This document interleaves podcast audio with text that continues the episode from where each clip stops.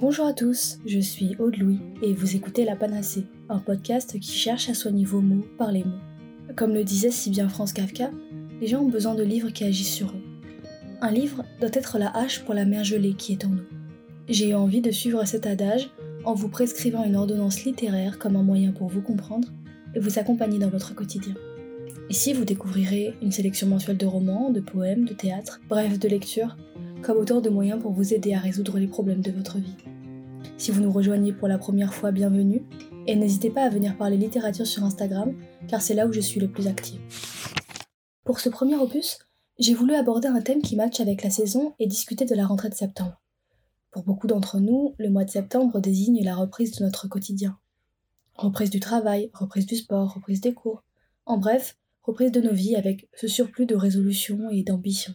Lorsque je vous ai questionné sur Instagram à propos de la manière dont vous considériez la rentrée, celle-ci était souvent associée à la peur d'échouer. La peur de l'échec ou cacographophobie affecte la volonté d'une personne à effectuer certaines activités. En envisageant la possibilité d'un échec, elle refuse déjà de prendre le risque. Une personne atteinte de ce mal va aussi diminuer ses capacités, s'amoindrir, se dévaloriser, voire même se convaincre qu'il est inutile de continuer ses efforts. En cherchant une lecture qui pourrait vous sortir de cette torpeur, j'ai réfléchi à ce que pouvait être la cause de ce mal. Et à mon sens, cette peur est en partie due à un manque de courage, de fermeté qui permet d'affronter les dangers, les revers, la souffrance, les circonstances difficiles. Thomas d'Aquin écrit ainsi que le courage n'est pas simplement la capacité de demeurer inébranlable devant les dangers sans succomber au désir d'attaquer. Il est aussi à ses yeux dans la patience d'endurer la souffrance avec équanimité, la capacité de nourrir, d'envisager tous nos efforts avec sincérité et dans la pleine conscience de leur importance. Ainsi le courage constituera un moyen de s'épanouir en dépit de nos démons et nos angoisses. Alors j'ai cherché dans la littérature un personnage qui pourrait nous délivrer un peu de courage en barre pour affronter la rentrée et les angoisses qui l'accompagnent. Or si le courage n'est pas l'apanage des chevaliers, mais une chose à laquelle chacun d'entre nous peut aspirer, à ce titre, Andrei Zanieski dans Les Mémoires d'un rat, et non pas ceux d'Adrien, nous offre le personnage idéal duquel s'inspirer et puiser un peu de vaillance. C'est un roman raconté en temps de guerre, inspiré de la période d'enfermement de l'auteur durant l'insurrection en Varsovie, soulèvement armé contre l'occupant allemand, organisé par la résistance polonaise durant la Seconde Guerre mondiale. Zanieski, alors encore garçonnet, sera contraint de se cloîtrer dans une cave avec sa mère.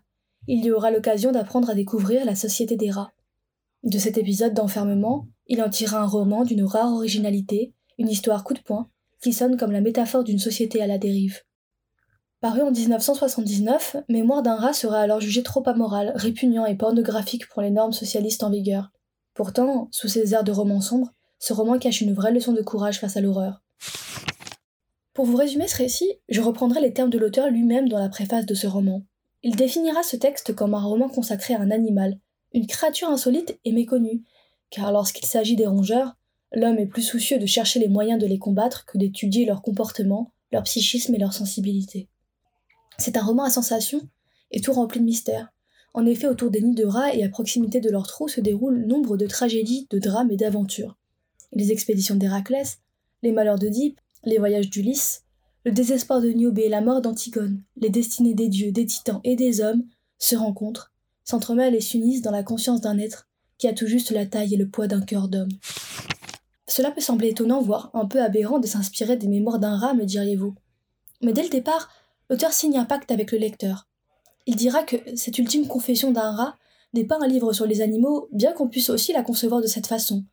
Il y voit au contraire un récit sur les lois qui dominent notre société, nos mythologies, nos vérités et nos mensonges, l'amour et l'espoir, la solitude et la nostalgie. Et dans un ultime adage, il dira Aussi, cher lecteur, n'oublie pas que lorsque je décris de façon minutieuse et naturaliste l'existence d'un rat, c'est à toi que je pensais. Aussi, pour bien suivre cette prescription, il faut lire le texte de manière symbolique.